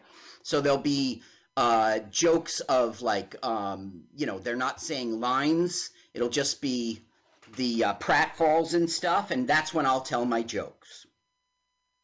Okay, sounds good. We're gonna time this right, ladies and gentlemen. Please give it up for Carl. Thank you, thank you, ladies and gentlemen. Oh, it's great to be here in the uh, Mutiny Radio studio, and uh, you know, uh, guy, I gotta tell a few jokes now. Uh, if everybody's ready, sit down, sir, please. Uh, just gonna tell a few jokes. Okay. Um, uh, let's see. Uh, my wife wanted to have makeup sex, but I ain't wearing that shit. Damn it, it didn't work. My You're getting heckled by Bob Denver. sex, but uh, I ain't wearing that shit. Damn it. Damn it. Try to keep going. Oh, okay. Well, uh, this will be a funny one. I got to tell you, um, you know, my wife, she wanted to have makeup sex, but I ain't wearing that shit. Thank you. You I'm kill it. It's gonna be a little dark, but uh, David Bowie, yeah, he's dead to me. Oh, it didn't work. He's dead to me. you know, That is it. a lot of crowd loves you and hates David Bowie. Speaking of dead, everybody on this show is dead, right? Except for Dawn Wells, Uh, Jim Backus, probably. Um, uh, yeah, Bob Denver passed away. yeah. Bob Denver. Bob, Bob Denver. 2005. and um, Skipper died in 1990. Um, the professor died in 2014. Mr. Howell, um, I don't have a. Mrs. Howell died in 2013. You know what's really endearing? Wow, that's recent. Mary Ann took care of a very sick. Um, uh, no, I'm sorry, that wasn't 2013. Mary Ann took care of a very sick Mrs. Howell. She was her primary caretaker when she died. She went. This woman is a mensch. Um, she was sick. She needed help. Now she could have had plenty of help. She was a very rich woman, but um, but it was it was it was uh, Dawn Wells who was by her side until she died, caring for her. Wow, so that's 50 years after working with her. Yeah. She uh, became a primary caretaker. Well, good for that's cool. That's great to hear. Yeah, I like Dawn Wells. I like the cast too. They're eccentric people, you know. They- Uh, Jim Backus, I know, of course, from Yeah, Mr. Mr. Magoo. Magoo. and but the thing, look, they're all funny. Maybe not Ginger, but this show sucks and is not funny. They're wasting their talents. There is a few good scenes, but it's very rare. You know, you sound like uh, Robert Reed on this cast on the set of uh, the Brady Bunch. Uh huh. Oh, I'm a Shakespeare actor. I can't believe I have to play Mike Brady. yeah. There were three Uh, curtain the first telethon. Three curtain calls. My Othello will be remembered in the halls of theaters. Yeah. Really, in the aisles? No, the halls of the theater. Oh, the lobby of Uh, theater. No, you saw Galaxy Quest, right? yeah, I have. Well, the one who was spoofing Spock. Did I just quote it? And he goes, "How did I get here?" He he's doing it again. He's having a breakdown. I did Othello and the thing. There were three curtain calls. There were three curtain calls. Oh, that's right. Absolutely. So the battery that sounds pretty good. they're doing Yeah. what they always do. Kick ass, spin a magnet, make electricity, and it's going to be enough to start the plane. Now, one thing that doesn't make sense, but who cares, is there is no runway. So they couldn't have just taken Right. off like a spaceship, but they will. The Do you best think the guy who created Peloton was like 12 years old watching this going, this gives me an idea? the best thing about this scene is while they're doing the biking, uh, Ginger's boobs sh- shake like a church bell that's being rung. Talk about Ginger too, huh? Read the Ginger too. Let's see if we see it now. Hold on. Dong, dong, dong, dong. Well, I guess we missed our thing because they're all rolling. Now, of course, Gilligan will get stuck Right. while the plane's taking off. Yeah. Oh no, it's good. Well, they should just leave that fucker. Look at Wait, the did they ever? Was there ever episode? Yeah. All right. I'm I'm gazing. I'm gazing. They had to put goggles on to watch those. Where did they get those suits? So they can't. They should just leave Gilligan on the island. Hell, the, the show would have been like a one season done, one and Right. done If if, it wasn't if for they took my advice screwing up everything all the time. They would have been off that all island. the time. It's episode. repetitive. Yep.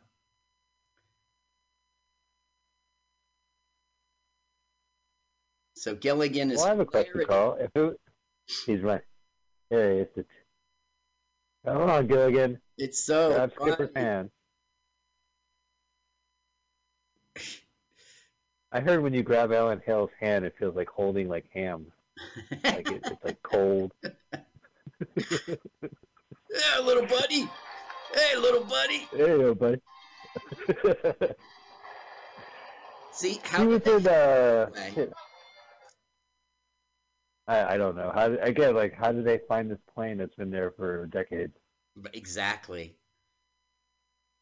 So my question is that if it was a three-hour tour, how come it takes me 30 seconds to ejaculate? Oh, I mean their clothing. Their clothing. Sorry. Let me ask you again. Minnow. Oh, look at that.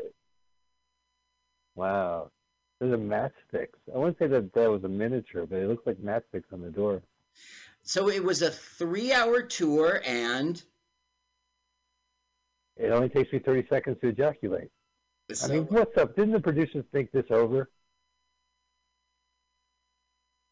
Well, people would always say like, "Where do they get the clothing?" Or you know, da da da da da. Where do they get the aviation jacket you're and supposed to goggles? suspend disbelief. It's just a stupid show. Okay, Right. this is kind of funny. How's it going? Well, the professor's going to tell him like we're going to crash essentially and he goes don't tell anyone it's a panic don't say a word so bob denver's like i won't say a word it's it's one of the only funny scenes Plane in the air.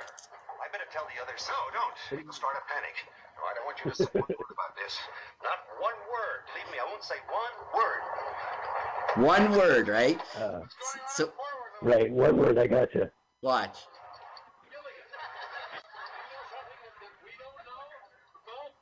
he's not saying one word he's just passing out parachutes. He's just putting out the parachute.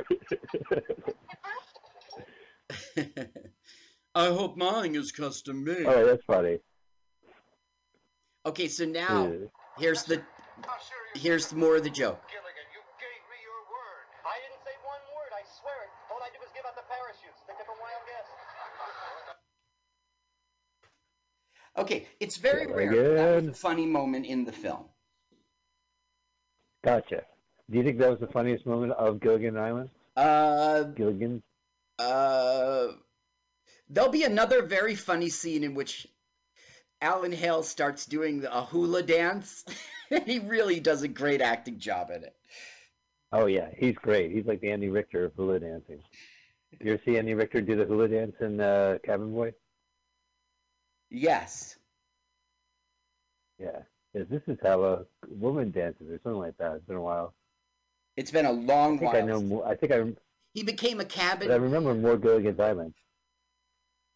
Yeah, a Cabin Man. What, what was it? It was like a. All right.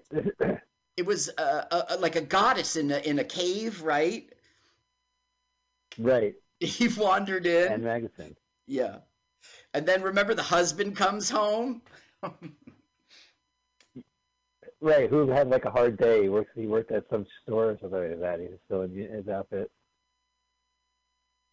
Yeah, that's a great movie. I I saw that recently, Cabin Boy, and uh, I watched the the commentary. Well, they had like a little featurette on the DVD, and uh, I saw that in the theater. And there was one point in Cabin Boy where the movie just grinds to a halt. Wait, watch Like this. I think it's when the giant cupcake. Uh, Okay, I'm watching. I'm watching Ginger. You. You see, he's got the suitcase, then poof, the suitcase disappears. Oh yeah.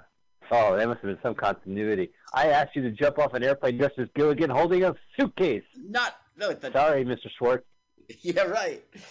We're going to have to reshoot. Mr. Schwartz. we don't have budget. So you saw the commentary of Cabin Boy, and you were saying the cake, what was Oh, that. uh Well, no. For me, when I saw him in the theater, the movie grinded to a halt when the giant when he started to hallucinate and he saw like a giant cupcake spitting tobacco, and he's like, Oh. I said, you know, I don't know where you're going with this anymore. It's just done. but I recently watched it like two years ago, and uh, it's it still holds up. Maybe I should rent They it. tell a story about Alfred. Yeah, you know it wouldn't hurt. Honestly, that, that movie is fun, fun to watch. Al- Albert Molina, the famous uh, actor, uh, plays uh, like one of the professors. Like has a very short role, small role in it. And during the commentary, they said that he thought he had a much bigger role.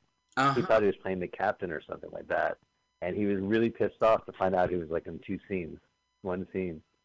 You know, that's funny. It kind of parallels Ginger. You see, Ginger's agent told her that she was pretty much going to be the star of this show. It was going to be her star vehicle. It was going to be all about her, you know, and they were, uh, it would focus on her. And then when she got there and started the show, did, you know, do the pilot and everything, it wasn't about her at all. She was just one of the people. She was sulky and pissed off, and that lasted all three years. That's why there are new gingers. She's like, reunion show, screw you. Wow, I'm here. I'm here for the pilot Ginger's Island. oh boy, Schwartz, get Schwartz. Well, speaking of MASH fans, there's a famous quote. Uh, they were interviewing an actress who was playing a nurse, and they had asked her, "Well, what's the show about?" And she said, "Well, it's about a nur- bunch of nurses and their friends, uh, you know, working at a mobile uh, medical unit." Unit. And it's a famous quote because, yeah, she she kind of said the show is about her and her friends. Right. She just played a nurse. You know, she wasn't really any of the main characters. Okay, That's a so good acting story, I guess. here is another funny joke. Uh, they, Gilligan, Oh no, this is the second final funny joke. they're back on the island. Here, let's. We must search for Gilligan. Oh, well, of course. What would a party be without Gilligan? Even in the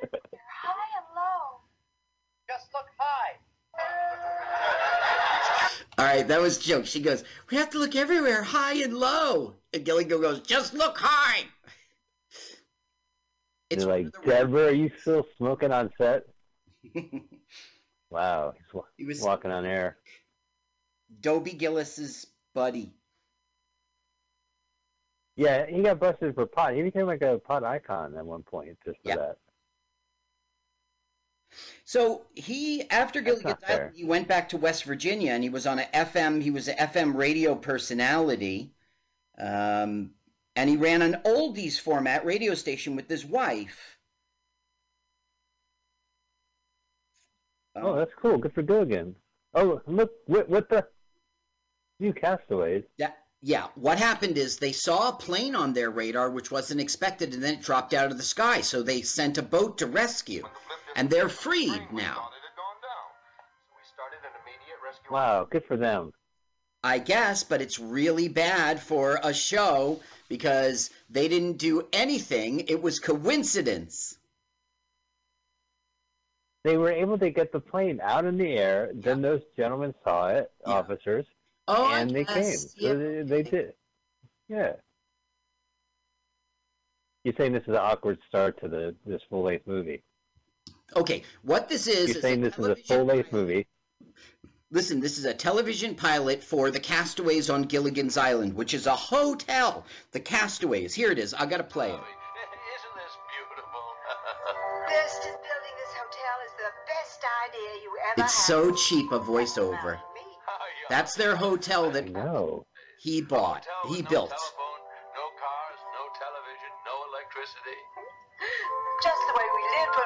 Shipwrecked on this island 15 years ago. And I was very generous, my dear. I made our fellow castaways partners on this island. Okay, so we've got her set up now. Very generous. They now run a hotel. What, what, as you said, was so this was voiceover. Either it was a voiceover or that the Backuses are so loud, their voices booms from the heaven over the island. Yeah. Oh, there it is. It's tattooed. The, the boat. The boat. So when The Gilligan. The Gilligan. when they were back in society, they didn't say like all go their separate ways. They they said let's continue to live on the island. It'll just now be a resort. Now these are guests, including Tom Bosley There he is from Happy Days. and Marcel Wow. Lopez. Yes, there you go. Bob Newhart. Simpson. And then the other people. Yeah, and the other. So this is a straight rip of Fantasy Island and Love Boat, where they they they come on the boat or they come on the island. Right. They're literally leaving a boat and coming on the island. Did you see There's that a kid? seaplane on Fantasy Island. Yeah. You assume, like we all do, that he's a, a child of one of the couples that just got off, but he isn't. He's like a stowaway. You kidding me? Gilligan, what an idiot. There was an extra person on a fucking motorboat? Yep. I didn't notice, Skipper. Well, that's the thing. Like, wouldn't they have a manifest of who their guests are? Yeah. Meepy manifest. You uh You know what? My, you would appreciate this. My kids were in the car in the back seat, and they started making fun of something. I couldn't hear the whole thing, and they were like, "Ah ha ha!" And they go, "Yeah, front two four two." Ha ha ha ha. And I was like, "I love that band," and they went, Oh. "Ah ha ha." So I'm the butt of Come some- on, man. man. Single... Don't you remember their music video for Single White Female? Yeah. Then they get the man. Hey, poor. Oh, here you go. Hey, poor. You don't have to be poor anymore. Poor. Jesus is here. Okay. Well, it was very important in the 80s to make fun of uh, preachers by sampling them and putting them on over techno beats. In the 80s, all those preachers had become right wing Christians, and so therefore it was apropos for the time to be criticizing. To sample them. Yeah. Okay, these this- are this is like their, uh, and they bring bad luck. And the stereotype, who's really like a Hawa- Hawaiian person, being a stereotype, is Right. warning them against the bad luck. And the professor's like, ha ha ha ha, and that will be our ending. We're Gilligan's Island. Yeah. Oh, so that's how they get, they wind up back in. So everything goes to shit at the end of the episode. Well, Wait a minute, Carl, if this was a pilot, if this was a pilot, then it would have to ended open-ended, right? They couldn't be deserted on their island again no, they're because it was going to be a second episode. That's right. They're just yeah. No, the the bad luck of the masks is like a dumb gag to wrap up the show. Oh, so th- that's those masks are the, are the reason for their downfall. No, it's just a dumb. It's not the movie fart or something. It's just a dumb ending. Gotcha. Okay, look at Boswell. He's all in a business suit. It's hard. Okay, wait, We'll be right back with a nice, comfortable cot for your son. Son. Our son? What son? Yes, the boy that came off the cruise ship with you. He's not ours. He must belong to the other couple. Set up. Interesting. Tom Bosley. Bo- how do you pronounce his name properly? Bosley. Bosley. Yeah. Well, I know that uh, Mrs. Cunningham, the actress, uh, she she they didn't get along. He was like an asshole to her. Right, and one time I saw a uh, candid camera thing, and they were playing a trick on him. He was thought he was there for a business meeting. He's smoking a cigarette, and he was bossing everybody around, and they still showed it to us. And then we got the gag, and he goes, "Ah ha ha, you kids!" Yeah, can't pull one off with old Boz. One of my favorite uh, bad movies is called Million Dollar Mystery, Mhm. which was sponsored by Glad Bags, which had Tom Bosley as the spokesman back in the day. Oh right. So the so Tom Bosley plays a character like Jimmy Durante in the Mad Mad Mad Mad World, where he dies at the beginning, uh, but he is stowing away one million dollars in Glad garbage bags, uh huh. and then he dies, and then people have to find the the, the Glad garbage bags filled with money. Set up, and they keep saying glad. Oh, I saw this. Yeah. Well, I have to say, Carl, I did have seen this uh, as a kid in '79, and I do remember this storyline very well. As we heard in that voiceover, Gilligan's Island Resort doesn't have a telephone, Right. but there's one in the uh, lobby. So Bosley, who's going through Yeah. he, FOMO, FOMO, his fear of missing out, he has to make a business call, and he discovers that there isn't a phone on the island. Right. It's a hidden So I phone. still remember that. It's a little funny how he finds it. Basically, what's going they're- on now is a setup that he is a businessman. He's in real estate, and he just can't keep his mind off. You're on vacation now. You haven't had a vacation in 19 years. Loosen up. Sounds like every Adam Sandler movie I watched. Mm-hmm.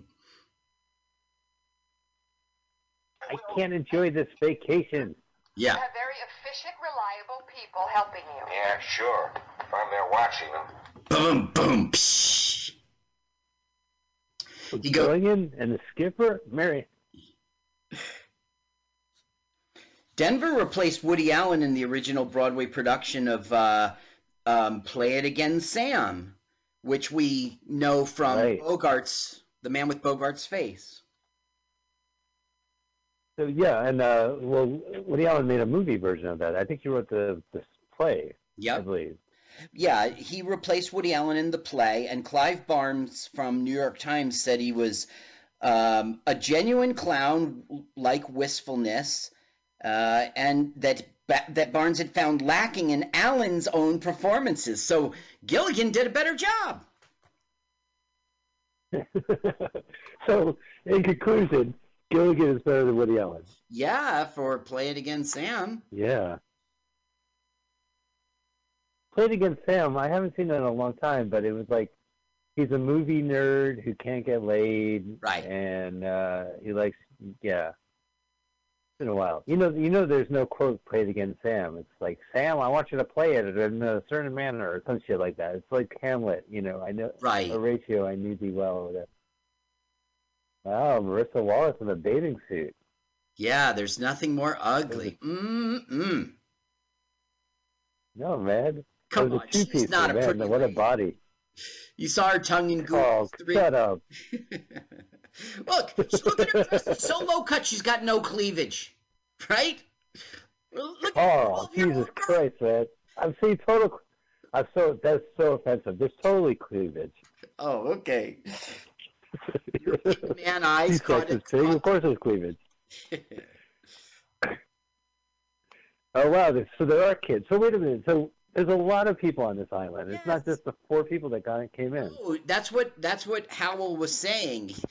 He built a hotel here, and they have a business now. It's on the island, but everybody can come. They they leave for from. Right. There's a cruise ship that comes by, or from Hawaii, a three-hour tour. He'll be here.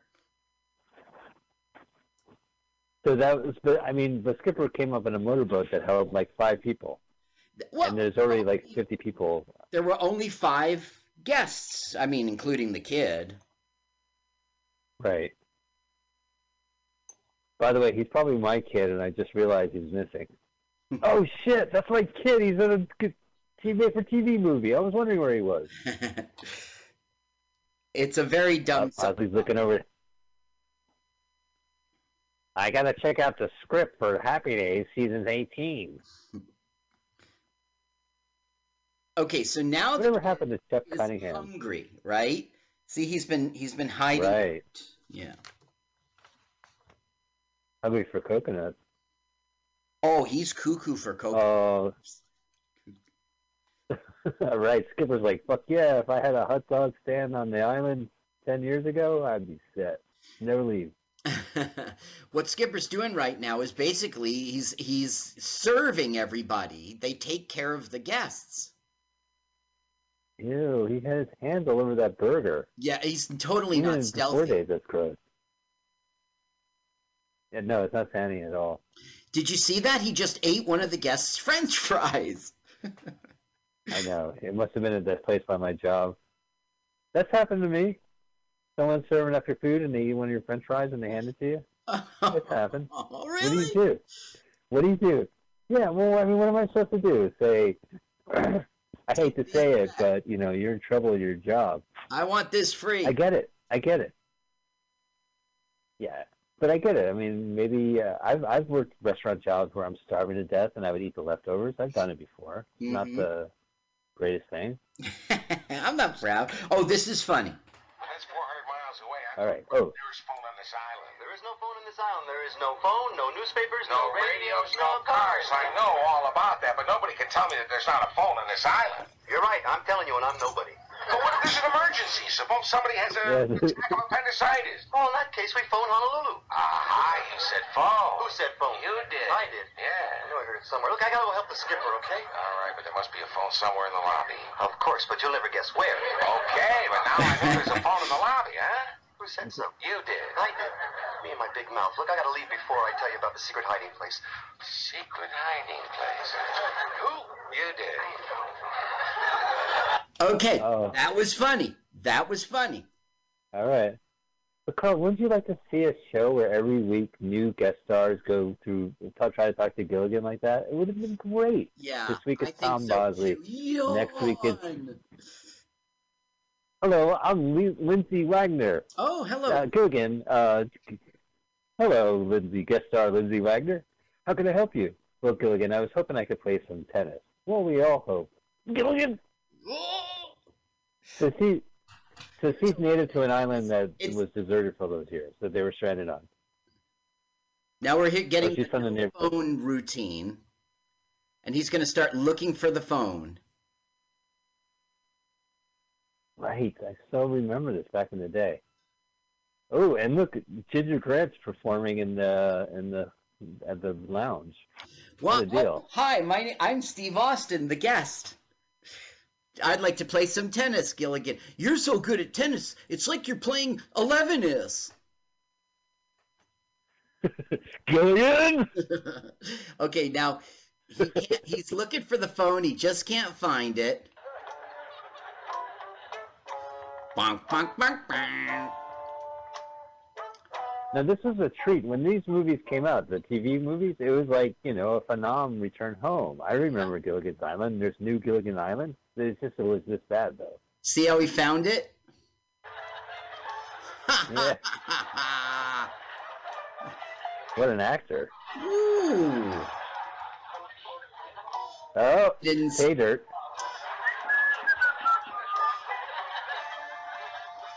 So Gilligan, are you trying to tell me there's no Wi-Fi on this island? There's no Wi-Fi on this island.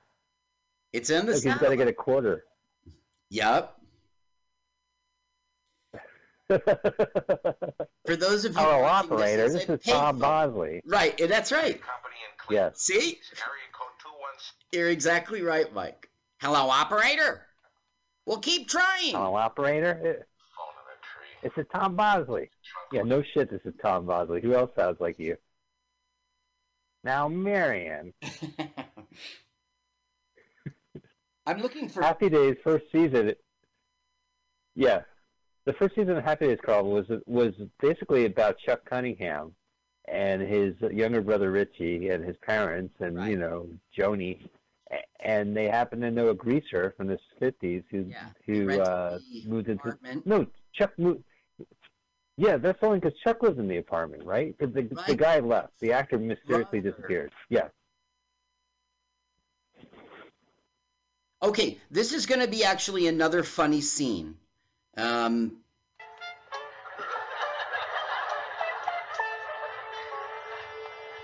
Hi. Uh, you could tell. I've been looking for you. Well, I've been right there inside the tree. Inside the tree. Yeah, I was making a phone call. Here's your suntan lotion. A nervous breakdown, it was bound to happen. No, honey, I'm not having a breakdown. It just so happens the only phone on this island is in that tree. It's hidden there in case of emergency. Oh, isn't that clever? An unlisted tree. You know, I tried to call the office and nobody's there. It's just as I suspected. When the cat's away, the mice will play. Henry, you forgot about. that now it starts getting not funny again. You know, maybe I should play you a not funny segment because I'm just playing the good stuff. I can't believe we're watching a full-length movie that has a soundtrack, Carl. This is a full-length movie uh, This first. is a TV show and it's a pilot and it has a laugh track and it starts with Gilligan's Island theme. It's not. This is a Look, you're just mad. You're just mad because the movie theater manager in 1979 would not give you a refund when you went to see this full-length theatrically released movie. right. I didn't come here for TV, sir. You're gonna have to write a letter to Hollywood. I did. Ooh, Battlestar Galactica. Well, they were. I mean, Battlestar Galactica was the famous. Uh, they they took the pilot and they added in the second episode and they released it as a theatrically released movie. Right. uh, during during the whole Star Wars thing, and they got sued. And I've, I've seen it. We watched it for Bad Movie Night years ago in the dark room when we did live riffing, and it's terrible. It's the same conceit. You have these big production numbers, and then suddenly the show, the movie dissolves into a TV show or a backdoor pilot. Mm-hmm. So Okay, so she's going to the managers and she's saying, "Can you help my husband loosen up?" I mean, all he's thinking about is business, and they're like, "We'll see what we can do, ma'am." obviously they are not picking a business if they're fucking playing. There's one rule in the in the uh, hotel business: it's that you don't get high on your own supply. you don't play your own shuffleboard. Right. You should be fucking managing. Jim Backus, man, he looks good. Seventy nine. You see how they're like talking to a two by four? Yeah. Is that go again? Oh, that's not a two by four. That's uh, Marcia Wallace. Jesus, you are so wrong. Listen, it's sexist to say that, and two, her cleavage is great. A pig man, only a pig man would say that. You, you, you, Yeah, she has great tits. You objectify women, Michael. Wait, Gil- it's Ginger. She sings and she massages. There won't be a happy ending. This is 1979. Oh yeah, that's the only reason why you went into a massage parlor back then. Yeah. it was on the sign. Help! You jerk off to these. You likey, likey, wanky, wanky. Oh boy, Great, she's on her way to the sauna. Oh, good. I can use some help with Mr. look at that Bosley man. He's hiding his tits. I've never seen him with his exactly shirt off. The father from Happy Days. This is the first movie, fan. Now, the only way you can see this movie is either on YouTube or at the Library of Congress.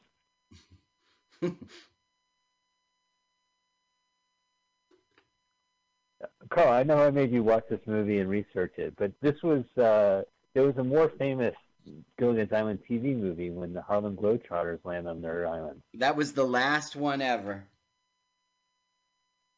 Interesting. I couldn't find that one. I would have, but I do remember this as a kid, so I kind of picked this one. Listen, we just sat through. If you guys have been listening to our previous episode, last week's episode was fucking Carnosaur, and the week before that was the same director with his goddamn Brain Dead movie. So Yeah. this is a fucking relief to be watching Gilligan's Island. I, this is like a, a aperitif, I right? An intermezzo,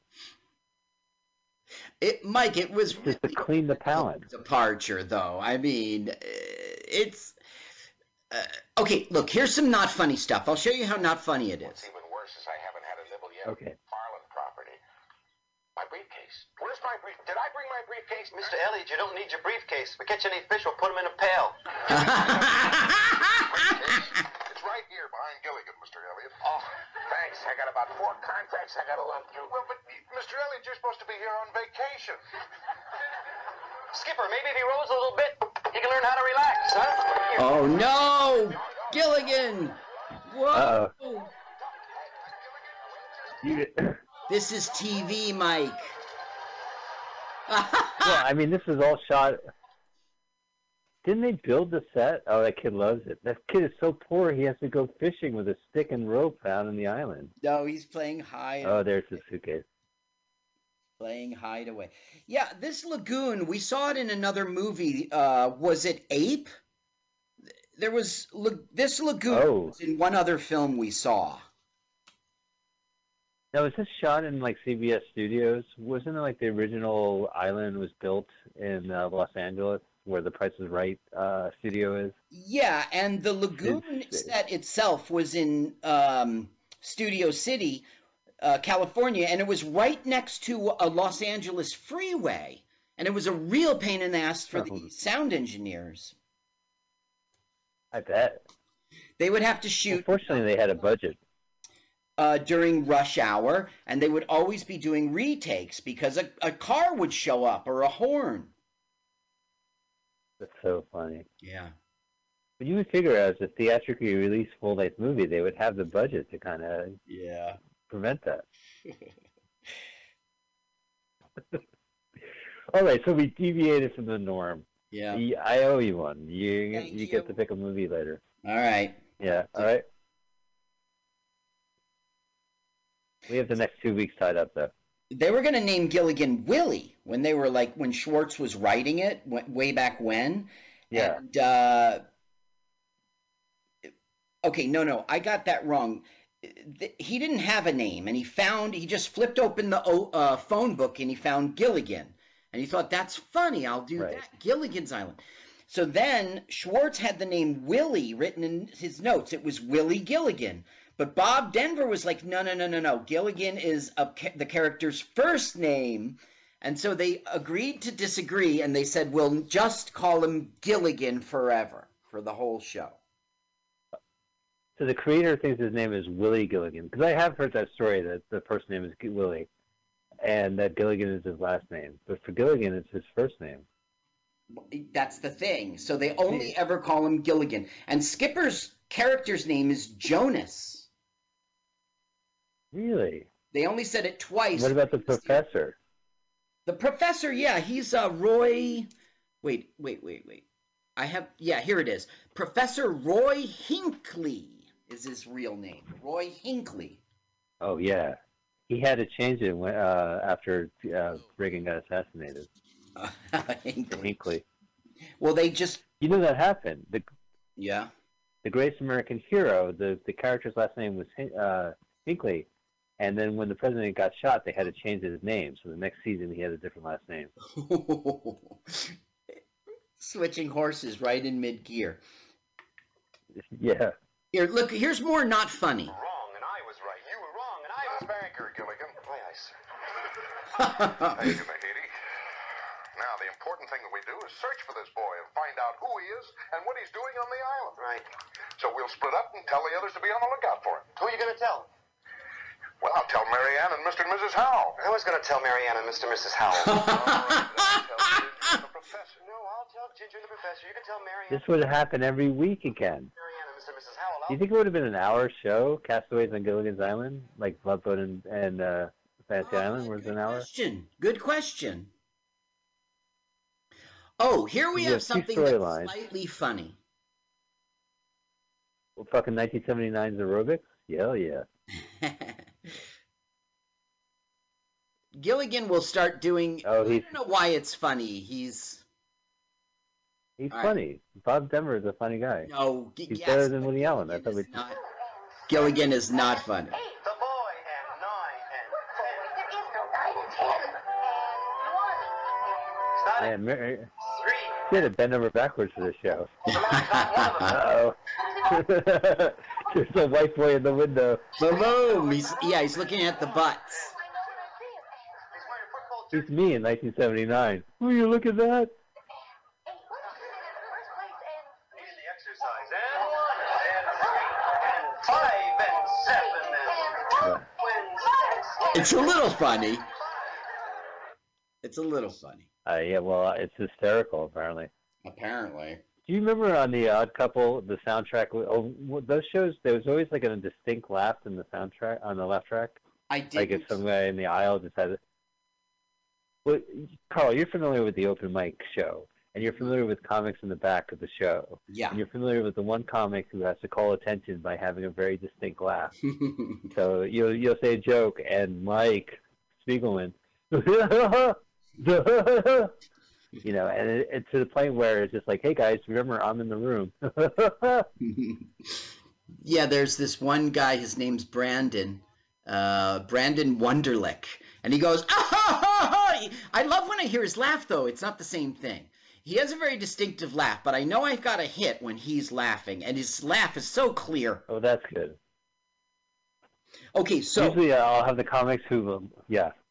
just for the plot, the professor found made in Chicago, Illinois, in the masks that are supposed to have bad luck. Okay, this will be funny. they're truly bad luck. Now, Hey, oh right, this is Skipper. Yeah, Alan Hale does a very bad job in this whole thing, this whole series. He sucks, but not right here. Right here, he's f- as funny as Lou Costello. So he's sexually excited by Ginger, and it's weird. He hasn't done that the whole series. Yeah, you're right. Maybe because it's uh Fortunately, they're the same age. Ginger. New